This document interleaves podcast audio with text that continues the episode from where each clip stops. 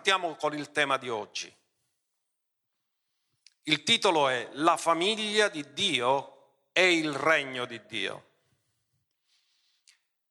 Ho detto al pastore Luigi, leggi questo verso perché è il verso che conduce tutta la predicazione, che è Efesini 2, verso 19. E voglio che lo proiettiamo di nuovo perché questo ci dà una prospettiva che ci illumina sul fatto che noi siamo la famiglia di Dio, membri della famiglia di Dio, ma siamo anche concittadini dei santi. Quindi ha a che fare con la famiglia e ha a che fare con il regno, perché concittadino ha a che fare re, con il regno e famiglia, membro della famiglia, ha a che fare con la Chiesa. Voi dunque non siete più forestieri né ospiti. Questo è quello che eravamo prima, estranei ai patti e alle promesse. Noi non eravamo come gentili parte di patti e di promesse, ma siete concittadini dei santi. Dov'è la tua cittadinanza? Dillo, la mia cittadinanza è in cielo. Concittadini dei santi e membri della famiglia di Dio. Allora Paolo sta dicendo due cose importantissime. Uno, siamo membri di una famiglia. Oggi sapete che c'è un attacco contro la famiglia, perché la forza di una persona sta nella propria identità e la famiglia è il luogo dove riceve l'identità. Nessuno di voi ha scelto il suo cognome, l'abbiamo ereditato dal padre. Amen? Quindi l'identità la riceviamo nella famiglia e il lavoro cominciamo a impararlo in casa, ma lo facciamo fuori casa. Quindi, così come ho scritto nei miei appunti, in famiglia impariamo chi siamo e fuori facciamo quello a cui siamo chiamati di fare come vocazione naturale, perché tutti noi siamo chiamati a svolgere un servizio nella società, oltre che nella Chiesa. Quindi, come dice la scrittura, noi siamo nati di nuovo e dopo la nuova nascita Dio già aveva precedentemente preparato le opere innanzi preparate affinché noi le pratichiamo. Quindi nasco in una famiglia, ma non nasco per non fare nulla, nasco per adempiere un proposito e per adempiere questo proposito che si chiama l'opera ho bisogno di adempiere le opere innanzi preparate che Dio ha preparato per me in accordo al suo proposito affinché le compiamo altrimenti rimaniamo figli perché siamo figli per nascita, ma non siamo utili alla causa del regno. Poi ci sarà una, una slide che ci illustrerà queste cose. Quindi la famiglia punta sull'essere, ci dice chi siamo. Il regno punta sul fare, dice cosa dobbiamo fare. Questo vi spiega anche una cosa, perché alcuni quando leggono le scritture non comprendono a che cosa si stanno riferendo. Ad esempio, quando Gesù dice che saremo giudicati per le opere, di che cosa sta parlando? Sta parlando del fatto che siccome siamo concittadini dei santi e facciamo parte del regno e siccome ci sono opere innanzi preparate affinché noi le pratichiamo, ognuno di noi deve rendere conto se l'ha fatto o no. Quindi non saremo giudicati se siamo figli, quello è scontato siamo giudicati se abbiamo messo in atto le opere che Dio aveva innanzi preparato, quindi ognuno di noi renderà conto di se stesso a Dio se l'ha adempiuto o meno. E quello determinerà poi il premio che ci sarà nell'eternità. Quindi noi nasciamo nella famiglia e nell'ordine naturale prima impariamo chi siamo, poi ci prepariamo per fare qualcosa. In altri termini, il mio servizio deve venire dopo la mia identità e non devo cercare la mia identità nel mio servizio. Ora voglio chiarirlo meglio questo. Per il mondo tu sei quello che fai. Se tu sei medico, Tu fai il medico, ma non sei medico. Per le persone tu sei medico, sei avvocato, sei insegnante, sei infermiere. Ma quello non è quello che tu sei. Quello è il tuo lavoro. Quindi il mondo, non avendo identità, perché il mondo non ha identità? Perché staccato da Dio dopo la caduta di Adamo, staccandosi dal Padre, il mondo ha perso l'identità. E avendo non avendo identità perché siamo diventati orfani in Adamo, le persone normalmente si identificano con quello che fanno. Ecco perché c'è sempre la corsa a volere avere posizioni, perché è un tentativo per risolvere la mancanza di identità. Chi cerca posizioni è perché non sa chi è. Ma chi sa chi è può fare qualsiasi cosa perché la sua identità gli permetterà di fare qualsiasi cosa perché la sua identità non cambia in base a quello che fa perché sa chi è. Voglio che questo concetto entri perché deve essere la nostra identità a determinare il nostro servizio, non il nostro servizio a determinare la nostra identità. Poi lo vedremo che uno che era signore e maestro ha fatto il lavoro dell'ultimo degli schiavi e questo non ha cambiato la sua identità. Perché se uno sa chi è, può fare qualsiasi cosa e non influenzerà chi è quello che lui fa. Mentre se uno attribuisce valore a quello che fa e si identifica con quello che fa, tu non, potresti, non avresti mai fatto qualcosa che Gesù ha fatto lavando i piedi ai discepoli perché avreste detto no, ma questo è il lavoro degli schiavi, io non mi abbasso a fare questo. Facciamo un esempio. Giuseppe fa l'infermiere. Se arriva un medico e gli dicono fagli un prelievo, il medico cosa darà? Non è compito mio, lo deve fare l'infermiere. Perché?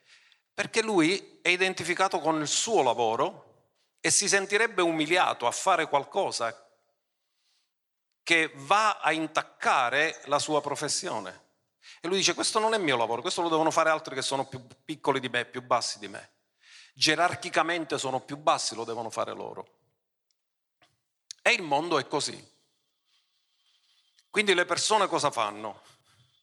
Si rifiutano di fare cose perché si sentono attentati nella loro identità perché hanno un'identità in quello che fanno, non in quello che sono. Ma noi dobbiamo capire una cosa, che per Dio, nella mente di Dio, ciò che noi facciamo deve nascere da ciò che noi siamo e non deve essere che quello che facciamo deve determinare chi siamo. Spero di averlo espresso bene perché è un concetto importante. Lo capiremo strada facendo. Allora, proiettiamo la slide, la tabella, perché ci parla della differenza tra Chiesa e regno. Ora ascoltate, Gesù non ha mai detto il mio regno non avrà mai fine, la mia Chiesa non avrà mai fine, ha detto il mio regno non avrà mai fine, della Chiesa ha detto io edificherò la mia Chiesa. Membri della famiglia, Nati di nuovo siamo inseriti nel corpo di Cristo, che è la Chiesa. Ma la nuova nascita non è solo per essere inseriti nel corpo, è per vedere il regno ed entrare nel regno. Vediamo la differenza tra Chiesa e regno. La Chiesa è la casa di Dio, il regno è il governo di Dio. In altri termini, noi chiamiamo regno tutto ciò dove Dio governa, tutto ciò che è governato di, da Dio è regno di Dio, che non è solo sulla terra, anche in tutto l'universo Dio governa e regna. La Chiesa è la famiglia, il regno è il lavoro, è l'opera. Vi ricordate che Gesù quando viene trovato a 12 anni a, Nazare, a Gerusalemme dai suoi genitori, lui già ha le idee chiare che è qui sulla terra per adempiere l'opera del Padre, gli affari del Padre. Gli affari del Padre sono il regno. Quindi noi nasciamo nella famiglia e riceviamo l'identità, ma poi siamo chiamati al lavoro, opere innanzi preparate. Nella famiglia siamo valutati e considerati figli, indipendentemente da quello che facciamo, indipendentemente da quello che faremo. Ora immaginate un caso estremo, uno che rimane disoccupato a vita, rimane comunque sempre figlio. Non è quello che fa che determina la sua natura di figlio, ma la famiglia dove è nato. Nel regno la tua funzione è determinata dalla tua formazione e dalla tua qualifica, cioè deve avere un'abilità per poter servire. Devi essere formato. Nella famiglia il diritto di eredità. E sapete una cosa, non, no, l'eredità non è basata sul merito, è basata sulla posizione solo di figlio. Perché ci sono figli che manchi salutavano i genitori, e non se ne fregavano niente, non li curavano, però quando muoiono diventano, sono eredi lo stesso e prendono la stessa parte di eredità. Di quelli che magari li hanno serviti, perché non è basata sul merito, è basata sulla posizione. Mentre nel regno c'è il guadagno, quando Gesù ha detto trafficate finché io venga, stava parlando delle opere, non stava parlando della posizione di figli. Tu per essere figlio non devi trafficare, devi credere, ma per poter guadagnare devi trafficare. Quindi nel regno sta parlando dell'attività del regno, quindi si guadagnano premi in base alla fedeltà, alla perseveranza, all'abilità, eccetera. Nella Chiesa abbiamo relazioni familiari, nel regno abbiamo relazioni di autorità, perché nel momento in cui tu vai a lavorare ti sottopone a un'autorità, un datore di lavoro. Nella Chiesa cresci e maturi, ma comunque rimani nella Chiesa e nella famiglia un consumatore. Nel regno diventi produttore. Dice, vabbè, rimaniamo consumatori a vita, lo so che ama mangiare tutti i wine. Però, mentre un consumatore può morire consumatore e consumo a tutte, un produttore almeno produce qualcosa per benedire gli altri, no? Noi siamo sempre parte della famiglia, nessuno ci può togliere quella condizione perché l'abbiamo acquisito per nascita. Rimaniamo sempre parte della famiglia ma nel regno e nel lavoro una persona può essere squalificato e anche licenziato. C'è nessuno ti può licenziare come figlio, ma tutti ti possono licenziare come operaio. Quindi quando Paolo dice siete membri della famiglia di Dio, c'è tutta una ottica, una mentalità nel concetto di famiglia, ma siete concittadini dei santi, allora a che fare col regno. Quindi abbiamo bisogno di capire queste due cose ma l'identità non me la dà quello che io faccio, ma dove sono nato. Questo è fondamentale che lo comprendiamo perché dobbiamo fare tutti una transizione da orfani a figli. Ora, è in famiglia che impariamo le nostre attitudini e anche delle abilità impariamo anche l'etica, perché se a casa tua l'etica era alta, tu te ne andrai sempre così. Ma se a casa tua l'etica era bassa, tu considererai normale pure ciò che non è normale. Ecco perché quando veniamo al Signore poi abbiamo bisogno di fare tante transizioni per capire gli standard del regno di Dio.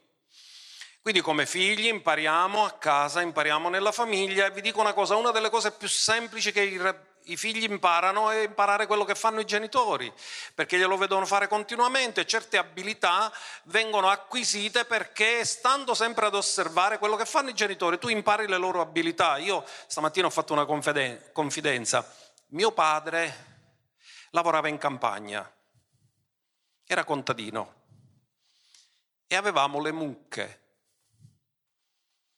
e lui era un esperto mungitore.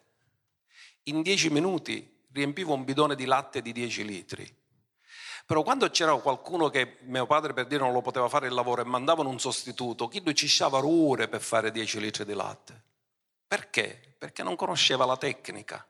Mentre io ho imparato da lui e io avevo la stessa velocità sua perché lui mi ha insegnato come si faceva. molte cose le impariamo in famiglia e ci diventano familiari, normali, tranquilli, perché la famiglia è anche un, un posto di addestramento dove tu cresci, dove tu impari tante cose. E nel posto di lavoro, se sbagli ti licenziano, nella famiglia, anche se sbagli, ti perdonano.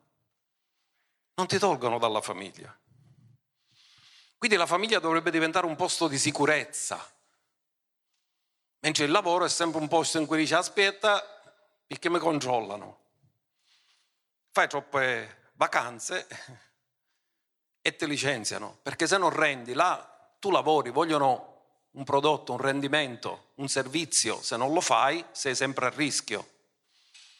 Quindi con, arriverà il tempo in cui questo figlio di famiglia ha acquisito delle capacità per andare a produrre nella società. Quindi lui si sposterà, starà sempre in una famiglia, ma andrà a lavorare fuori e andrà a fare il produttore, di modo che potrà lui continuare la sua vita, riprodurre un'altra famiglia, provvedere per se stesso e per la propria famiglia.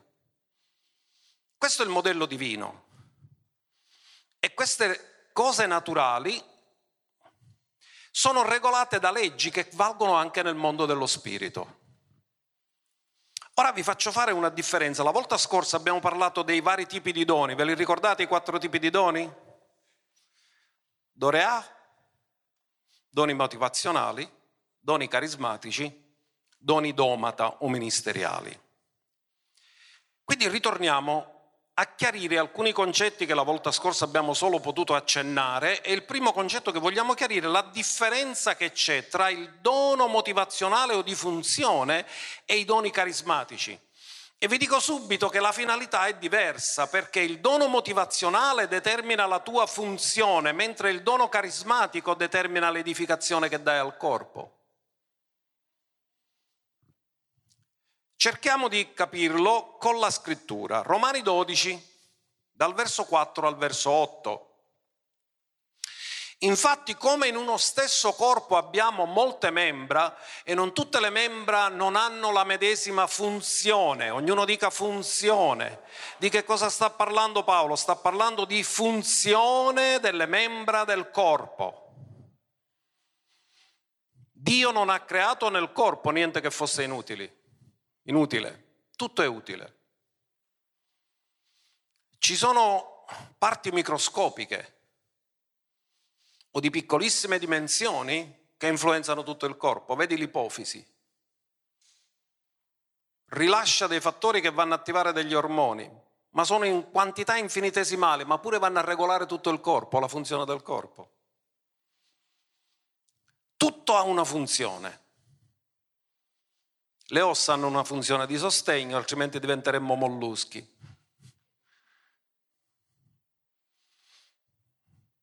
Tutto ha una funzione, il fegato ha una funzione di pulire il corpo, i reni hanno la funzione di pulire il corpo, basta che c'è un'insufficienza renale, un'insufficienza epatica, il corpo tutto si intossica e si può morire. Il cuore serve tutto il corpo. Ora vedete, tutte le parti del corpo, tutti non hanno la stessa funzione, ma la loro funzione permette la vita e la salute del corpo. Cioè se ognuno funziona nel posto giusto facendo la propria parte, tutto il corpo ne trae beneficio. E guardate cosa dice, così noi che siamo molti, siamo un medesimo corpo in Cristo e ciascuno siamo membra l'uno dell'altro. Questa è una grande rivelazione. Non significa che non sei tu per i fatti tuoi, tu fai parte di un corpo, quindi tu hai relazione, tu hai senso in, perché sei stato messo in un corpo e servi un corpo, non sei una cosa a sé per i fatti suoi, ma sei stato fatto per fare parte di un insieme.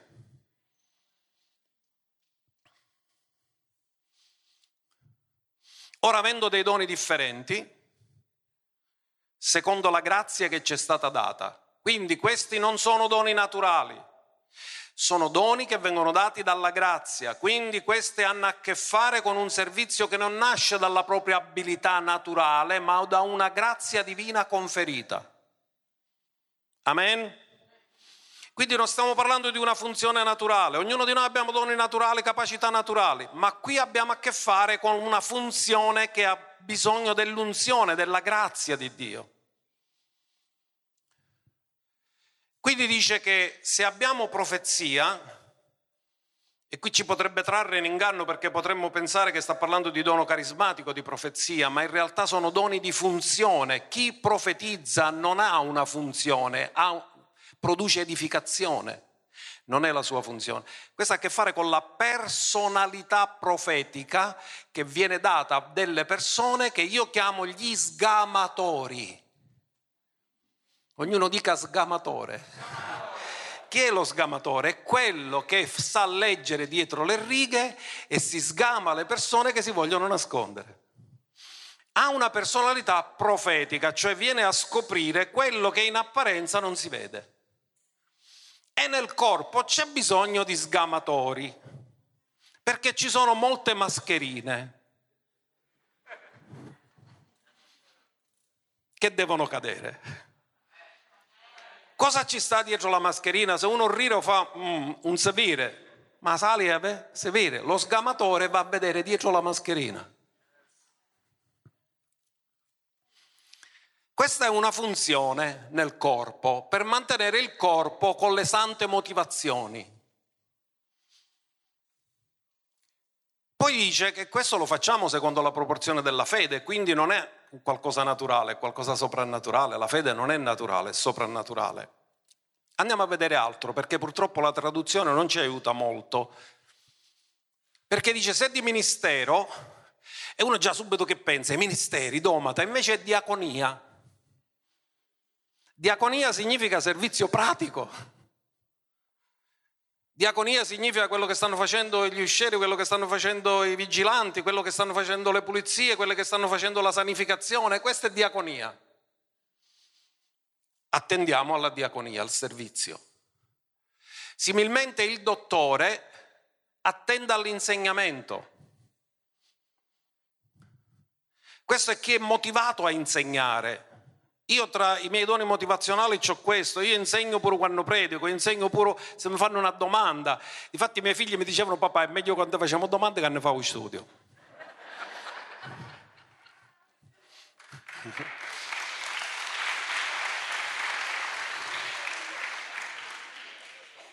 Chi ha questa motivazione di servizio è spinto ha un desiderio, un'inclinazione, che cosa fa? Prepara insegnamenti sempre, poi gli altri li possono pure insegnare, ma lui è il produttore di insegnamenti. Poi dice,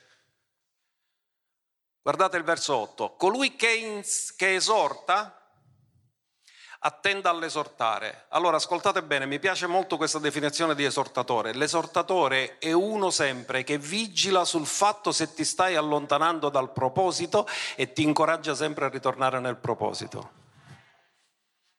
Esortare significa chiamare vicino a. Quindi quando vede che ti allontani dal proposito, guardate Giuseppe, Giuseppe è fantastico perché lui si è ancorato al proposito e non ha permesso a nessuna circostanza di allontanarlo dal proposito, ha sofferto quello che ha sofferto, è stato venduto, si è trovato fuori, si è trovato in carcere, si è trovato in situazioni difficili, però c'è una cosa a cui Giuseppe mai ha rinunciato, il sogno che Dio gli aveva dato. In altri termini, lui si è ancorato al proposito che Dio gli aveva dato. E chi è esortatore incoraggia sempre le persone.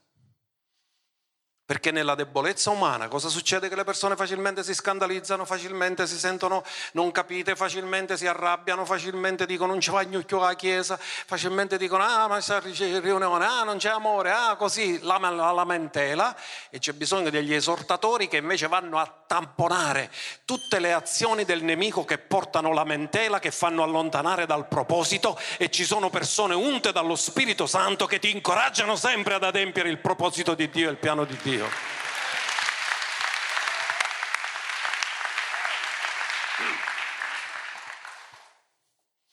Colui che esorta attenda all'esortare.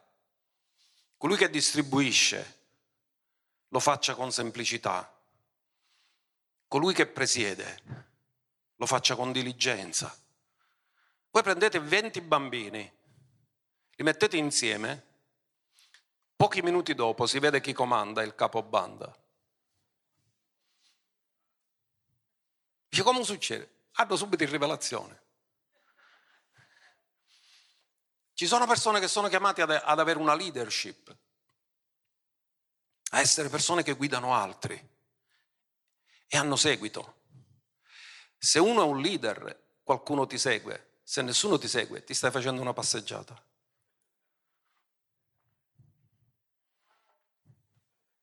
Amen? Colui che fa opere di pietà o di misericordia, meglio, le faccia con gioia. Allora ci sono persone che hanno un cuore di generosità e sono gioiose nel dare, è migliore cosa dare che ricevere e impersonano questa attitudine, questa funzione nel corpo. Infatti se c'è un appello di generosità sono i primi a rispondere. Abramo era uno così, lui ha ricevuto la rivelazione del dare, nessuno gliel'ha predicata. Quindi questo parla della funzione. Dio ti dà una veste caratteriale che esprime il carattere intero di Cristo, che se voi andate a vedere tutte queste cose erano in Gesù. E lo distribuisce al corpo di modo che noi nella funzione possiamo funzionare come corpo di Cristo rappresentando Cristo.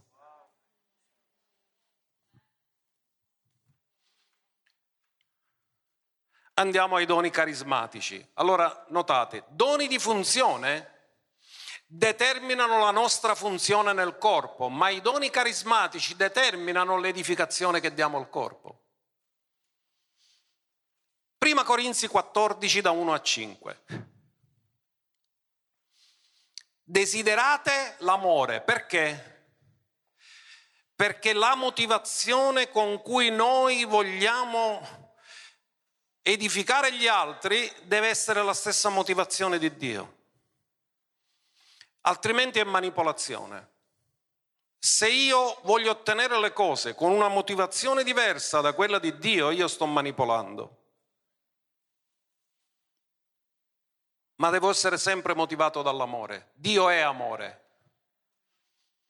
E poi dice, prima desiderate l'amore e poi cercate ardentemente i doni spirituali. Perché se io amo le persone le voglio edificare.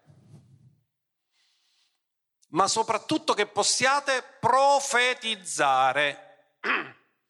Che significa profetizzare? Significa parlare sotto ispirazione dello Spirito, ma a volte tu puoi parlare sotto ispirazione dello Spirito e neanche saperlo. Vuoi un esempio? Anna e Caiafa hanno profetizzato, ma lo sapevano che stavano profetizzando? No, hanno detto è buono che uno solo muoia per tutti. Hanno profetizzato. Ma non si sono resi conto che hanno profetizzato. Hanno parlato sotto ispirazione dello Spirito. Quindi profetizzare significa parlare parole che vengono dal cielo. Non è parlare parole ai profeti di sventura. Sono parole che vengono dal cielo, perché chi parla nell'altra lingua dice non parla agli uomini ma a Dio, perché nessuno lo comprende. Quando parliamo in lingue parliamo a Dio, ma quando profetizziamo parliamo agli uomini. Dice ma chi parla, poiché nessuno lo comprende ma in spirito preferisce misteri. Chi profetizza invece parla agli uomini. La Bibbia dice se avete una buona parola che edifica secondo il bisogno ditela affinché conferisca grazie a chi l'ascolta. In altri termini, quando parlo mosso dallo Spirito, io non devo tacere, devo parlare. Perché dobbiamo annullare quella parola che si dice in siciliana, meglio parola è chi da con si dice, sì, quando sta a stare muto, ma non quando a parlare. Parla agli uomini. Cosa devi parlare? A che cosa serve il dono di profezia? Notate, il dono di profezia non è il ministero profetico, il ministero profetico porta a rivelazione, il dono di profezia non porta a rivelazione. Perché dice che parla agli uomini edificazione, esortazione, consolazione. Notate sempre, edificazione significa mi aiuta a crescere. Esortazione mi avvicina sempre di più a Dio e al suo proposito. Consolazione nei momenti in cui ricevo ferite, colpi e delle difficoltà che mi potrebbero allontanare, c'è qualcuno che viene a consolarmi e che mi viene a incoraggiare e a sostenere nei momenti di difficoltà. Amen? Perché ci sono gli amici di Giobbe che cubanavano danne, ma ci sono pure quelli che sanno consolare. Come lo fa Dio? Mettendo nella nostra bocca parole profetiche. Andiamo avanti. Chi parla in altre lingue edifica, edifica, edifica il proprio spirito o edifica se stesso. Quindi significa edifica il proprio spirito, la propria anima e il proprio corpo. Studi scientifici hanno dimostrato che parlare in altre lingue fortifica le difese immunitarie, ha a che fare con il corpo. L'hanno provato scientificamente. Chi parlava in lingue pregava, guariva prima di chi non parlava in lingue e non pregava. Chi parla in altre lingue, questo è per l'edificazione personale, per il mio benessere. Mi edifico. E d'altra parte, se io non sono edificato, non posso edificare gli altri. Ma chi profetizza edifica la Chiesa. E Paolo dice, io vorrei che tutti parlaste in altre lingue perché tutti dobbiamo edificarci, ma molto più che profetizzaste perché chi profetizza è superiore a chi parla in lingue a meno che egli interpreti affinché la Chiesa ne riceva la Chiesa ne riceva edificazione. Notate che i doni di funzione ricevono la funzione della persona, i doni carismatici portano edificazione alla Chiesa. I doni di funzione sono sette, i doni carismatici sono nove. Non sono la stessa cosa, sono comunque prodotti della grazia, ma hanno uno scopo diverso. Andiamo agli altri doni ministeriali, odomata. Andiamo a leggere solo un verso, 1 Corinzi 12, 29. Il verso 28 dice che Dio ha costituito nella Chiesa, c'è l'elenco gerarchico, in primo luogo, in secondo luogo, in terzo luogo. Poi Paolo dice che Dio li ha costituiti alcuni. Ora, i doni di funzione e i doni carismatici sono per ognuno. Amen? Ognuno deve sapere che almeno deve avere uno dei doni carismatici in manifestazione e uno dei doni di funzione in manifestazione. Sono per tutti perché fai parte del corpo e nel corpo non ci può essere inutilità. Però quando si parla dei doni ministeriali, dice sono forse tutti apostoli? No, è una chiamata divina. Per i doni carismatici e i doni di funzione non c'è bisogno di chiamata. Sei nel corpo, già sei chiamato a farlo ma per i doni ministeriali è una chiamata divina. Tutti i profeti? Tutti possono profetizzare, ma non tutti sono profeti. I profeti hanno doni di rivelazione in continua manifestazione. Parola di conoscenza, parola di sapienza, discernimento degli spiriti. Tutti i dottori? No.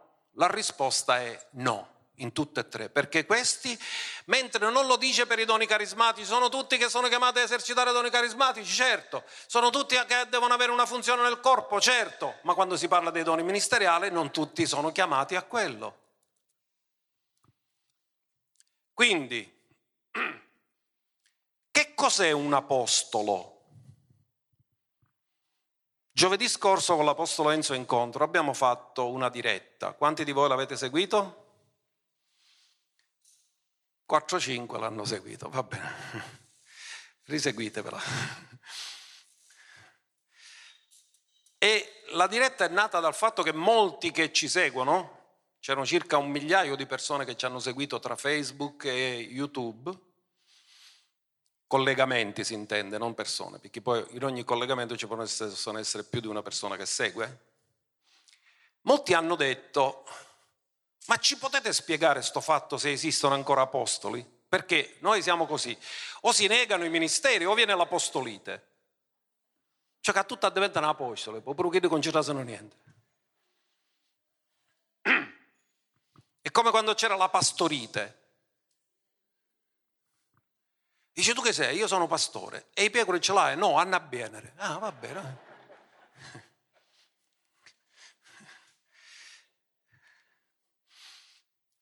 Quindi che succede? È sempre il fatto del concetto di orfano che si gratificano nel titolo, senza avere la funzione. Che l'orfano già è contento perché c'è uno un titolo. E sapete, molte chiese, molte persone che sono alla ricerca di titoli, troveranno tanti che ti daranno il titolo. Perché ci sono persone che si, le avvicinano agli altri offrendogli un titolo e se trovano candidati che vanno cercando il titolo ci cascano.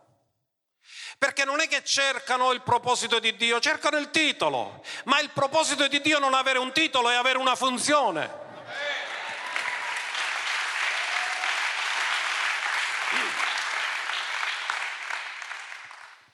Quindi l'apostolo, chi è l'apostolo? Oggi parleremo di tre tipologie di apostoli, ve le accenno e poi li spieghiamo, cerchiamo di spiegare il concetto di apostolo. C'è l'apostolo del Padre che è Gesù, che è venuto sulla terra mandato, perché apostolo significa inviato, uno che è inviato con una missione. Ci sono gli apostoli chiamati da Gesù o apostoli dell'agnello e ci sono gli apostoli post-ascensione di Cristo, cioè che sono stati costituiti apostoli dopo la sua ascensione.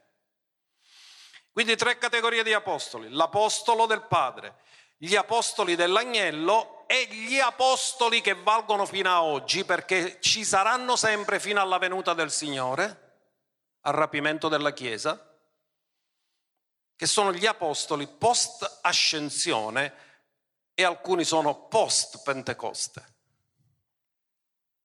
Perché Mattia fu eletto prima della Pentecoste. Paolo dopo la Pentecoste. Quindi ci sono apostoli che sono stati fatti nell'intervallo e uno è stato fatto per sostituire Giuda, ma gli altri sono stati chiamati dopo, ma ci arriveremo con ordine. Ma cerchiamo di spiegare qual è il compito di un apostolo.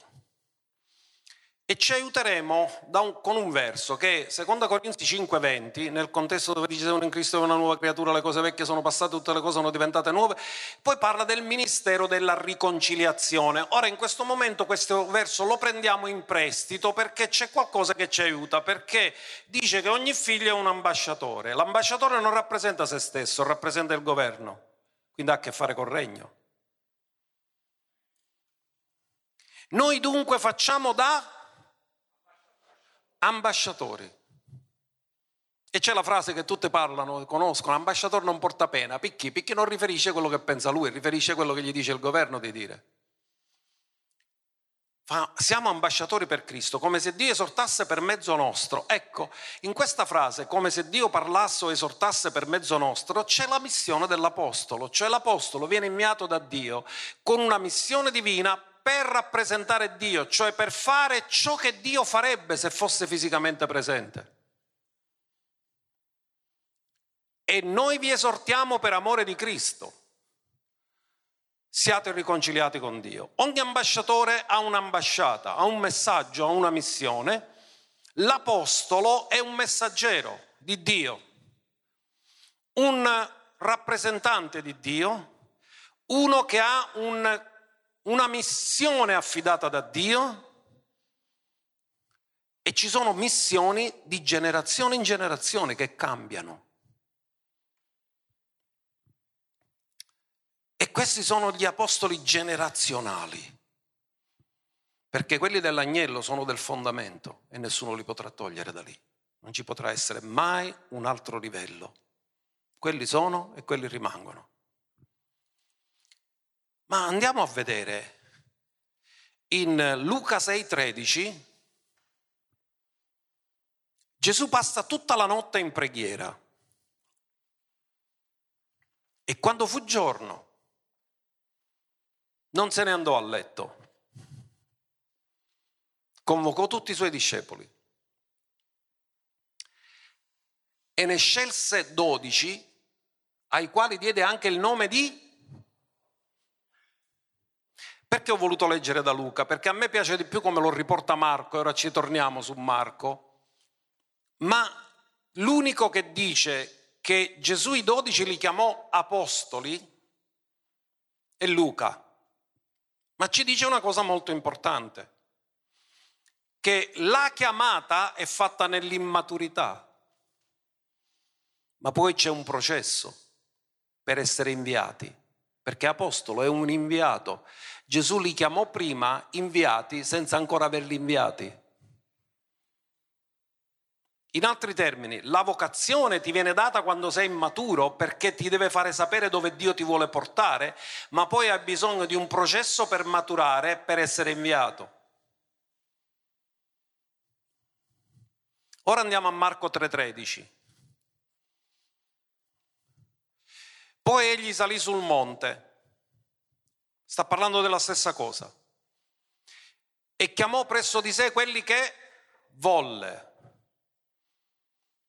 Ognuno dica chiamò. La chiamata non si fa l'autochiamata. Un altro ti chiama. La chiamata non viene dalla tua iniziativa, viene dall'iniziativa di Dio. Tu non ti chiami. Uno che è chiamato si deve chiamare come Dio l'ha chiamato. Chiamò presso di sé quelli che volle ed essi si avvicinarono a lui. Dio chiama, molti chiamati, pochi gli. Ma qual è stato la forza? Lui li ha chiamati e si avvicinarono. Quindi ne costituì dodici. E io mi immagino un tredicesimo, no? arrivato a dodici si fermare. E io? Dodici. Quello era. Dodici tribù di Israele, dodici apostoli. Ne costituì, ognuno dica costituì, perché questa è Costituzione, significa che Dio non cambia idea perché la Costituzione non si cambia. Ed egli ha costituiti nella Chiesa, primieramente apostoli. Guardate che usa il termine costituire, da cui viene la parola Costituzione, significa la legge fondamentale dello Stato. Quindi Dio stabilisce una cosa e una cancia, poi gli uomini hanno cambiato queste cose, ma Dio non l'ha mai cambiate. Ne costituì dodici perché Prima cosa, perché li costituì? Allora, prima si sta nella famiglia e si riceve l'identità e poi si va a servire. Perché stessero con lui. Tu non puoi rappresentare uno che non conosci. E se voi andate a studiare cosa hanno fatto i dodici apostoli nei tre anni che sono stati con Gesù, quasi niente. Lo hanno osservato, lo hanno studiato, hanno avuto rivelazione di chi lui era. Vi ricordate che nella tempesta sono meravigliate? Ma chi è costui che anche il vento e il mare lo obbediscono? Quindi Simone non sapevano ancora chi era. Ma erano chiamati. Ma erano sottoposti a un processo di maturazione, di rivelazione, di cambiamento, di trasformazione. Chiamati nell'immaturità, ma non inviati prima della maturità. C'è stato solo prove tecniche di trasmissione, il mandato transitorio dei 12 e dei 70, ve lo ricordate? È finito lì con quella missione, era una missione a termine. Finita quella missione è finito. Poi dice, perché stessero con lui. La prima chiamata, vi ricordate che domenica scorsa io ho detto una cosa, che i ministeri servono a rappresentare Cristo. E come fai a rappresentare Cristo se non hai intimità con Lui? La nostra prima chiamata, ascoltatemi bene, è avere intimità con Gesù.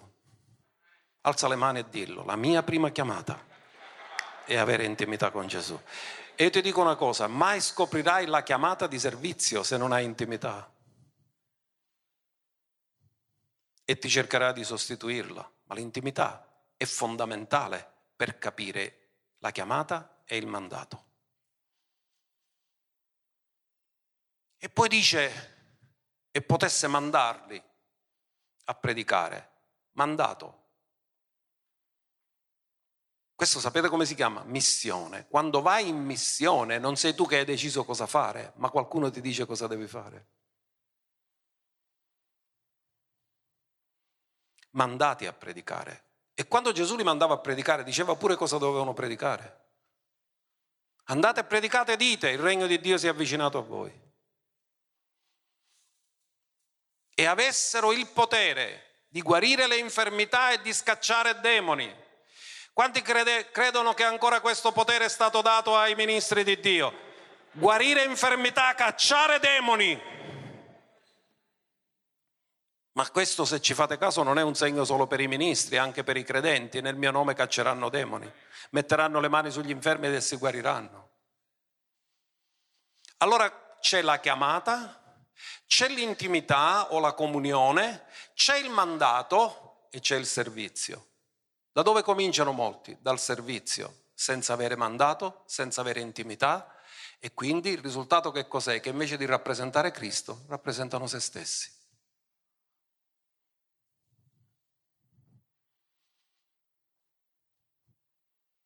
Essi erano.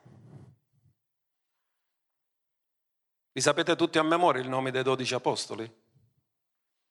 Quasi. Simone, al quale pose il nome di? In altri termini, se stai con lui non rimani lo stesso. Dillo, io stando con lui non rimango lo stesso. Gesù l'ha trovato Simone ma l'ha lasciato Pietro gli ha cambiato il nome. Cambiare il nome significa cambiare il carattere. Andiamo ancora avanti. Giacomo, figlio di Zebedeo e Giovanni, fratello di Giacomo, ai quali diede il nome di Boanerges, figli del tuono. Vi ricordate che le fuoco che decarassero? Facciamo scendere fuoco dal cielo? Nascio camatut.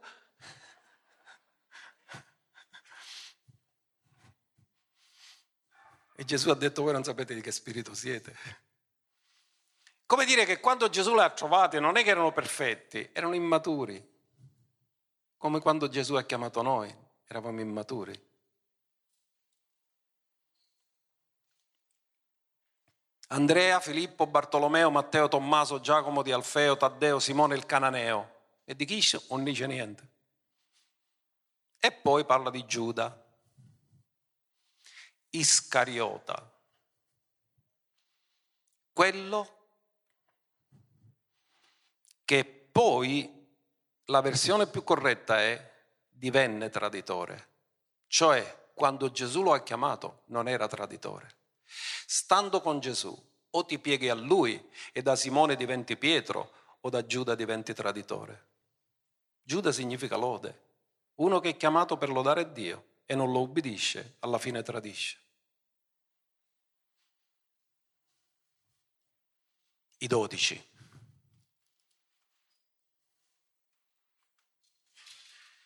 Qual è stato lo scopo degli apostoli dell'agnello? La Chiesa è fondata sul fondamento degli apostoli e dei profeti.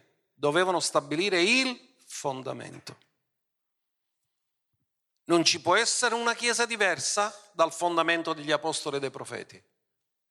La Chiesa apostolica, guardate cosa dice in Efesi 2:20, questo è riportato, edificati sul fondamento degli apostoli e dei, essendo Gesù Cristo stesso la pietra, quindi Gesù è la pietra angolare e il fondamento è fatto da apostoli e profeti. Apostoli prima, profeti dopo.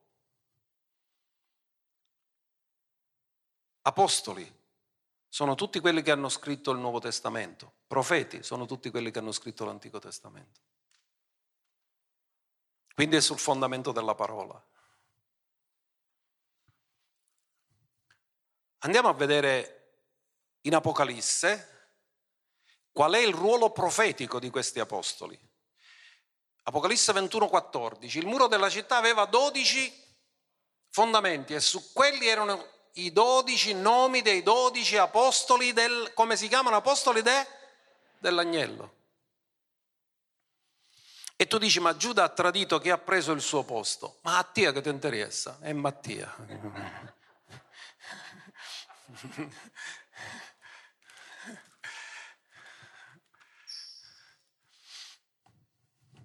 Allora, vabbè, facciamo le battute pure ogni tanto a così rite pure, no?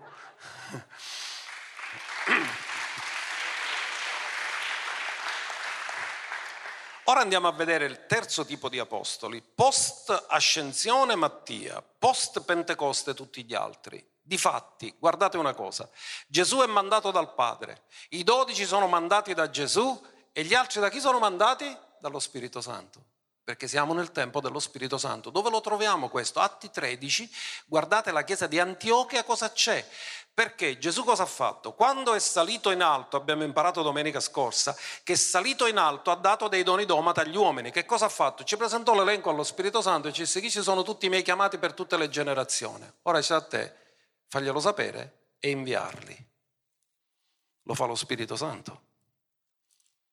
Atti 13, cinque ministeri domata si radunano ad Antiochia. Non siamo a Gerusalemme, dove hanno lavorato i dodici apostoli dell'agnello. Se ci fate caso, qui non c'è nessuno dei dodici apostoli originali dell'agnello. Ci sono cinque ministri che sono nessuno apostolo diventano apostoli perché ricevono il mandato, due ricevono il mandato, ma sono tra profeti e dottori, quindi alcuni sono profeti, altri sono dottori e non dice neanche chi sono i profeti e chi sono i dottori. Or nella chiesa di Antiochia vi erano profeti e dottori, Barnaba, Simeone, chiamato Niger, Lucio di Cirene, Manaen, allevato assieme a Erode il tetrarca e Saulo. Or mentre celebravano il servizio al Signore e digiunavano, lo Spirito Santo disse. Chi ha parlato? Come ha parlato? Non lo sappiamo. C'erano profeti, probabile che ha parlato con i profeti. Ma la scrittura non ce lo dice, la scrittura dice quello che conta è che l'ha detto lo Spirito Santo. E cosa ha detto lo Spirito Santo? Mettetemi da parte Barnabé e Saulo per l'opera alla quale li ho chiamati. Li ho già chiamati e ora voi li mettete a parte e saranno inviati. Quindi loro avevano già la chiamata apostolica, perché Paolo quando incontrò Gesù già aveva la chiamata apostolica, ma era immaturo, mannare a casa. Lo Spirito già ha parlato loro, loro lo sanno qual è la loro chiamata. Sanno che sono in un processo, ora arrivano in un momento in cui il processo è finito e ricevono il mandato.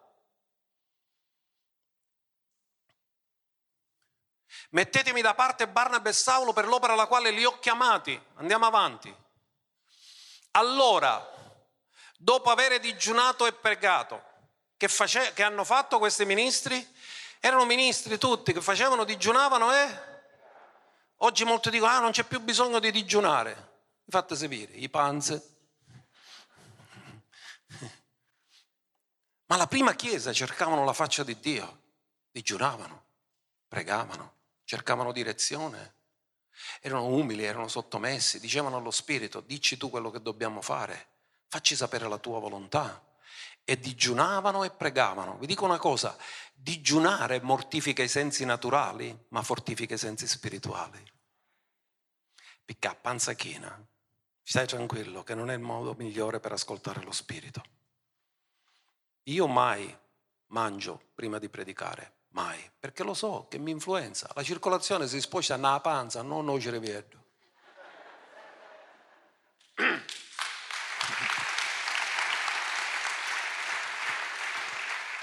digiunavano.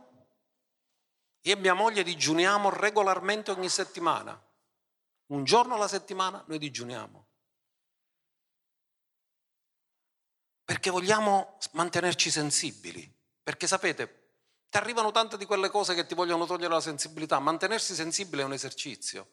Io continuamente dico a Dio, tienimi l'orecchio aperto, per favore, Padre. Perché se io non ascolto da te, da chi ascolto? Io devo ascoltare te mi voglio mantenere sintonizzato. Digiunavano, diffidate da quelli che dicono che non c'è più bisogno di digiunare. Gesù ha digiunato, Paolo ha digiunato, i ministri hanno digiunato. È molto comodo come messaggio per la carne, ma noi non predichiamo per la carne, noi predichiamo per innalzare la realtà dello spirito. Noi non vogliamo accarezzare la carne, noi vogliamo farvi crescere nello spirito. Dopo aver digiunato e pregato, imposero loro le mani. Essi dunque mandati dallo Spirito Santo, vedete, lo Spirito Santo ha lavorato con gli altri ministri in pieno accordo, che si sono accordati con la parola profetica che hanno ricevuto e tutti quanti insieme, lo Spirito Santo e i ministri, imposero le mani e gli diedero il mandato. In altri termini, non ti automandi, c'è sempre qualcuno che ti manda. Perché una delle tragedie di immaturità della Chiesa è la Chiesa del fai da te che poi non ha rappresentato la Chiesa di Cristo, è una brutta copia della Chiesa di Cristo, che scandalizza le persone. Scesero a Seleucia e di là si imbarcarono per Cipro. Da quel momento in poi non sono più chiamati né profeti né dottori, sono chiamati apostoli. Guardate, Atti 14, verso 4 e verso 14, cosa dice? Ora vengono chiamati apostoli e quando c'è una questione dice che c'è stato problema, una questione tra i giudei e gli apostoli, e parlavano di Paolo e Barnaba. Ora la popolazione, leggiamo il verso 4, quello di prima. Ora la popolazione della città fu divisa, gli uni parteggiavano per i giudei, gli altri parteggiavano per gli... Ma di chi parlava? Di Paolo e Barnaba, che erano stati mandati. Da quel momento vengono chiamati apostoli perché vengono inviati, mettetemi da parte e furono inviati. Gli apostoli non si ordinano, si inviano. I pastori si ordinano, gli evangelisti si ordinano, i profeti si ordinano, i dottori si ordinano, gli apostoli si inviano, non si ordinano.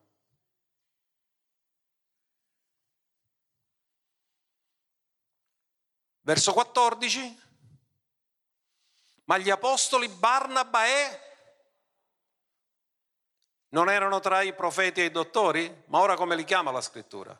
Dopo che sono stati inviati? Ma avete notato che gli è cambiato il nome nella scrittura?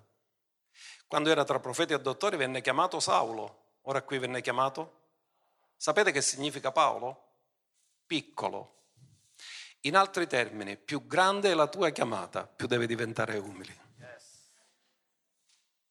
da Saulo a Paolo. Udito ciò si stracciarono le vesti e si precipitarono in mezzo alla folla gridando e dicendo, quello che importa è sapere che da quel momento vengono chiamati apostoli.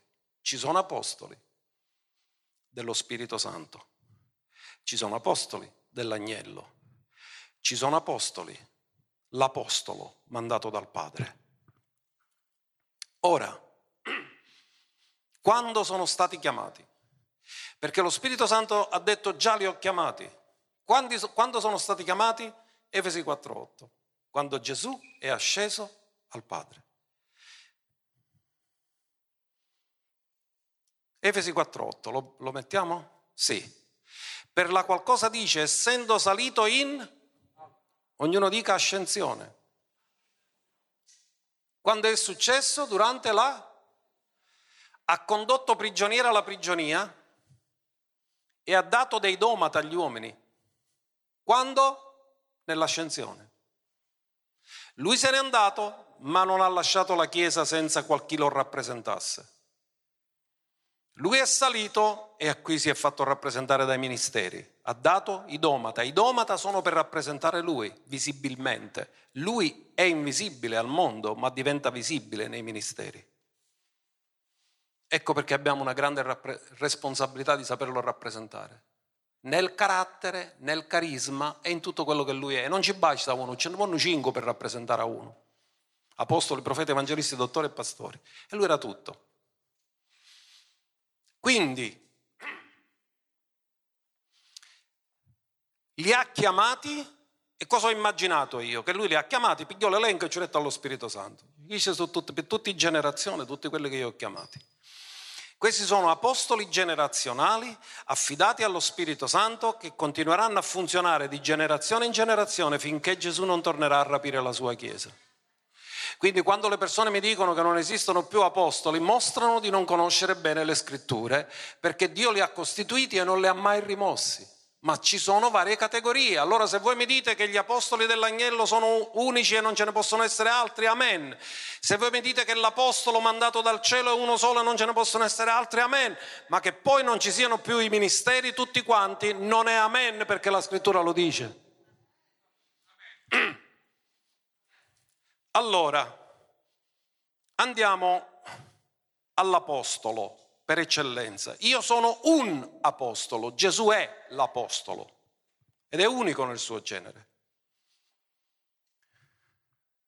Però sono in debito con voi, perché stamattina ci spiegavo cos'era prigioniera la prigionia.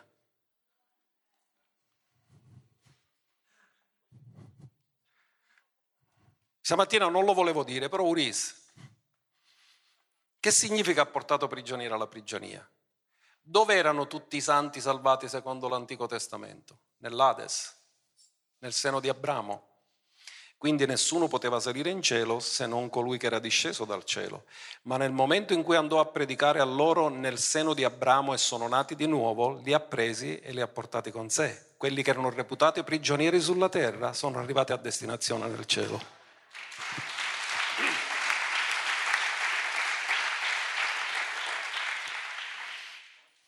Allora, Ebrei 3.1.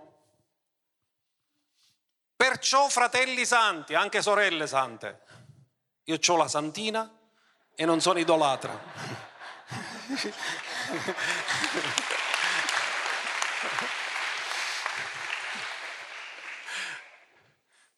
Manco posso vedere carrerete perché queste cose non si... Perciò, fratelli santi e sorelle sante, che siete partecipi della celeste Ora sapete, io ho spiegato che ci sono vari tipi di vocazione o chiamata. C'è una chiamata naturale, c'è una chiamata per la terra e c'è una chiamata divina.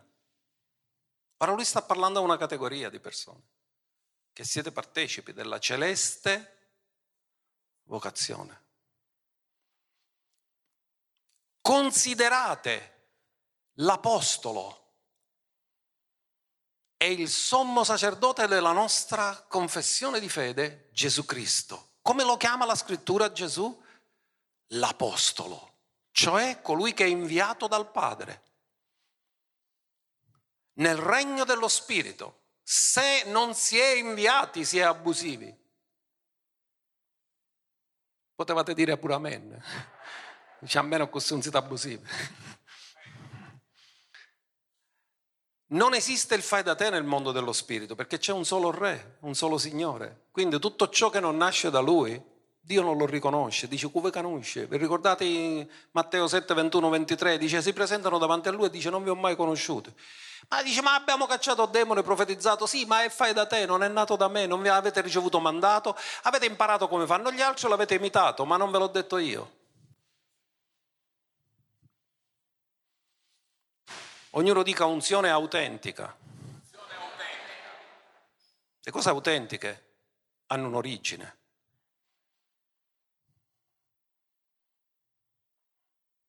Altre cose sono imitazioni. C'è la Ferrari e c'è la Fellali.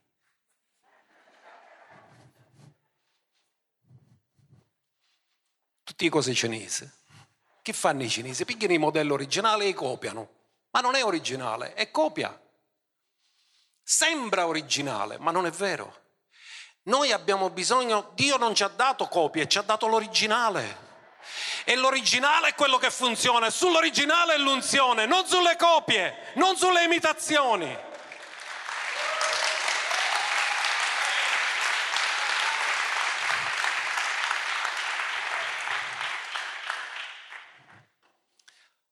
Considerate l'apostolo.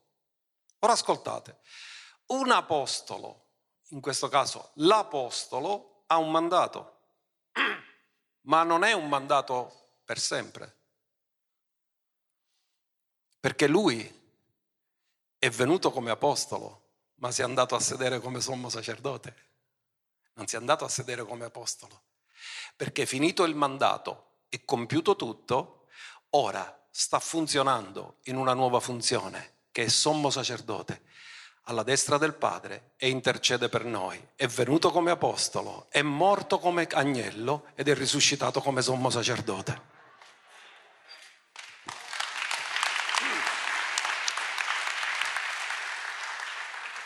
Ma lui è sommo sacerdote di che cosa? Della nostra confessione di fede, in altri termini, lui funziona garantendo quello che tu dici quando quello che tu dici è esattamente quello che lui ha detto, perché lui non metterà il timbro su una cosa che lui ha detto, mette il timbro solo sulle cose che lui ha detto, perché confessione significa omologia, significa dire la stessa cosa che lui ha detto. Quando tu dichiari la stessa parola che lui ha detto, quando tu predichi le stesse cose che lui ha detto, quando tu proclami le stesse cose che lui ha detto, lui mette il timbro e dice l'ho detto io, è così.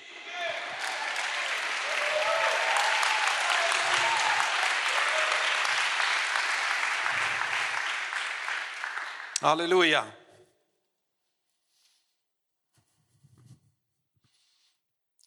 Che significa? Abbiamo le mascherine, ma la bocca non deve rimanere chiusa. Dobbiamo parlare la parola, dobbiamo predicare la parola, dobbiamo annunciare la parola, dobbiamo dire la verità alle persone. Il nemico non ci può chiudere la bocca. Dio ci ha unto per aprire la bocca e dichiarare la sua parola. Questo è un tempo dove il nemico vorrebbe chiudere la bocca alla Chiesa, ma la Chiesa deve aprire la bocca e annunciare la verità.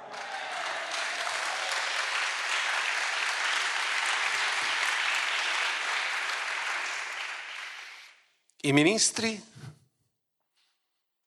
devono rappresentare l'Apostolo. Questo Apostolo è tutto, Re del Re, Signore dei Signori, Maestro, tutto, sommo sacerdote. Andiamo a vedere Ritornando al concetto iniziale che avevamo dato, l'identità. Giovanni 13, i primi cinque versi, poi lo potete studiare tutto perché è straordinario. Prima della festa della Pasqua, sapendo Gesù che era venuta la sua ora di passare da questo mondo al Padre, Gesù conosceva, era sincronizzato con il calendario del Padre. Sapeva che doveva morire a Pasqua, sapeva che era l'agnello.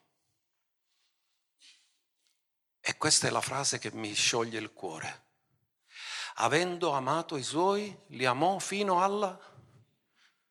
Colui che ha iniziato l'opera buona in voi la porterà in altri termini. Lui mai smetterà di amarci, anche quando non lo meritiamo.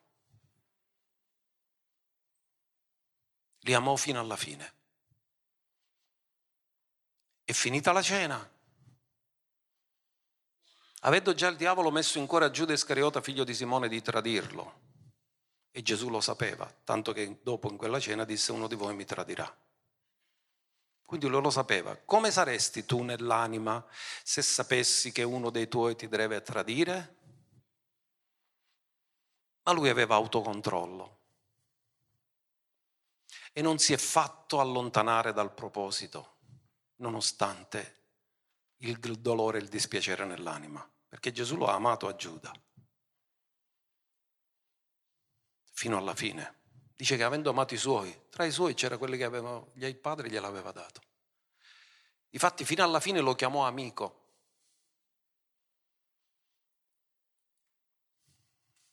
Andiamo avanti. Gesù sapendo, ognuno dica sapendo, che il padre gli aveva dato tutto nelle mani. Da dove aveva preso l'identità? Da dove aveva preso l'eredità? La famiglia ti dà l'identità, la famiglia ti dà l'eredità. E che egli era proceduto da Dio e a Dio tornava. Gesù sapeva chi era, da dove veniva e dove stava andando. Il mondo non lo sa. Il mondo ancora crede che vengono dalle scimmie. E i scimmie ci dissero, ma noi non ne sappiamo niente.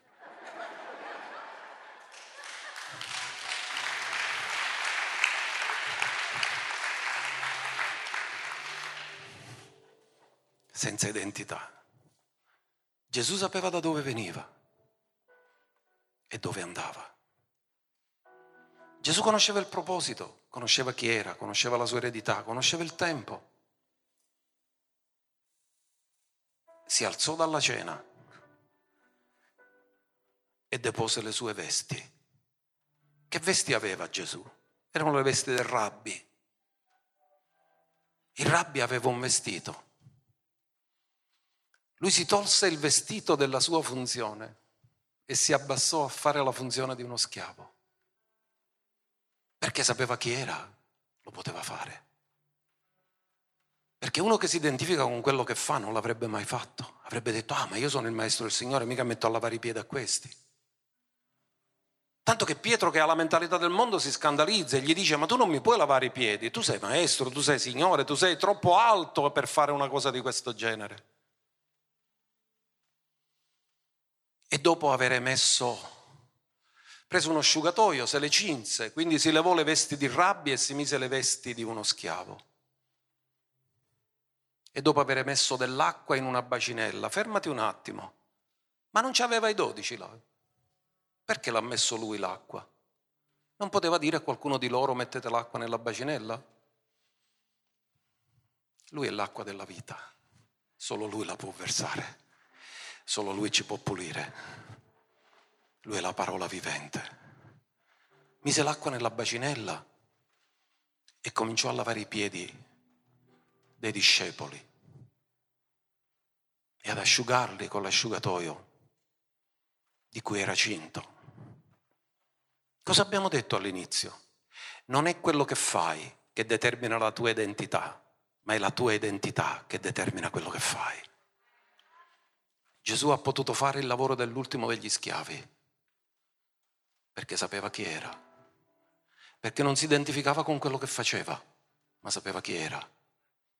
E quando sai chi sei, quello che fai non determina niente nella tua vita, non cambia niente nella tua vita, rimani quello che eri pur facendo qualsiasi altra cosa, perché la tua identità non è mai determinata da quello che fai, ma è determinata dalla famiglia a cui appartieni. Voglio che mi proiettano un'immagine che è stata proiettata durante una conferenza giovanile, non so se è stata l'ultima o la penultima, dal predicatore Itiel Arroyo. Se mi possono mandare quell'immagine, perché in una scuola biblica chiesero a uno scultore di dare un'immagine per stimolare gli studenti a essere missionari. E lo scultore fece questa scultura in bronzo. E vedete che lui, Gesù, non si vede il volto è nascosto dai capelli. In altri termini, cosa ha voluto dire lo scultore? Se vuoi vedere il volto di Gesù ti devi abbassare. Non lo puoi vedere dall'alto in basso, ma dal basso in alto. Come Gesù si è dovuto abbassare per lavare i piedi di Pietro.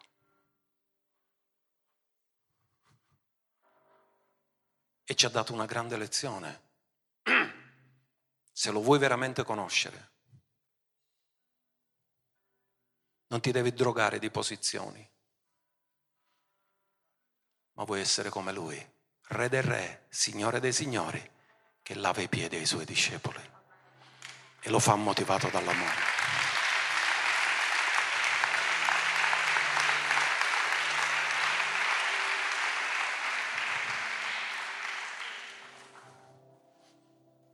I capelli coprono il volto. Se vuoi vedere il suo volto, ti deve abbassare.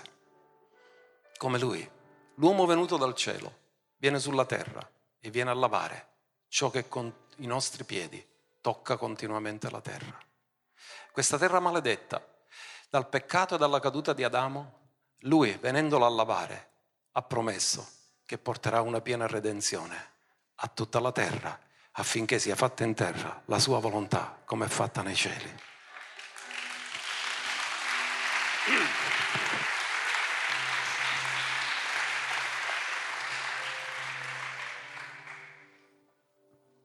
Tutto quello che Gesù ha fatto è venuto dalla sua identità.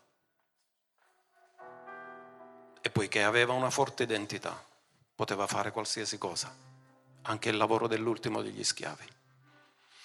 E non per questo ha smesso di essere il Signore e il Maestro e ha detto, Ora ascoltate, qui c'è un atto profetico. Perché lui ha detto, chi è lavato? Perché Pietro ci disse, lavami tutto. Gesù ci disse, senti, lavamo sulle cose sporche. Chi di pulite la stiamo lisciare? Chi Pietro era esagerato, poi non mal lavare, poi lavami tutto. E Gesù disse una cosa, ascoltate questo, quello che io faccio voi non lo potete capire, ma lo capirete dopo. Cosa ha fatto Gesù? Perché non l'hanno capito subito? Perché lui ha fatto un atto profetico. In altri termini, lui li ha lavati di un peccato che avrebbero commesso nel futuro, abbandonandolo, tradendolo e rinnegandolo. Li aveva già perdonati e lavati prima ancora che lo facessero, perché loro non lo sapevano che l'avrebbero fatto, Gesù sì. E siccome l'agnello era stato immolato avanti la fondazione del mondo, Dio aveva la soluzione prima ancora di creare l'uomo e Gesù aveva la soluzione prima ancora che lo rinnegassero e lo tradissero e lui lavò i piedi perché dimostrò che li amò fino alla fine.